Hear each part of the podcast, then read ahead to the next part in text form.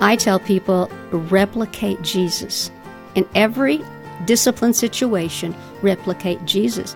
This is Focus on the Family Minute with Linda Ranson Jacobs. Jesus didn't scream at his disciples. He didn't pout when they didn't do something he wanted them to do. He was empathetic. So many times, single parents, they forget the empathy for the mm. child.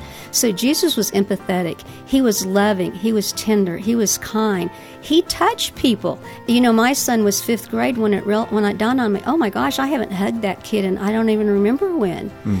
Because he was a growing boy and I was so busy all the time, I'd hug my daughter.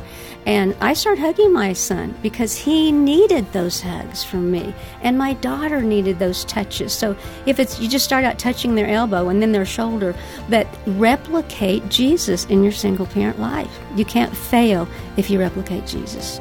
Hear more from Linda today at FamilyMinute.org.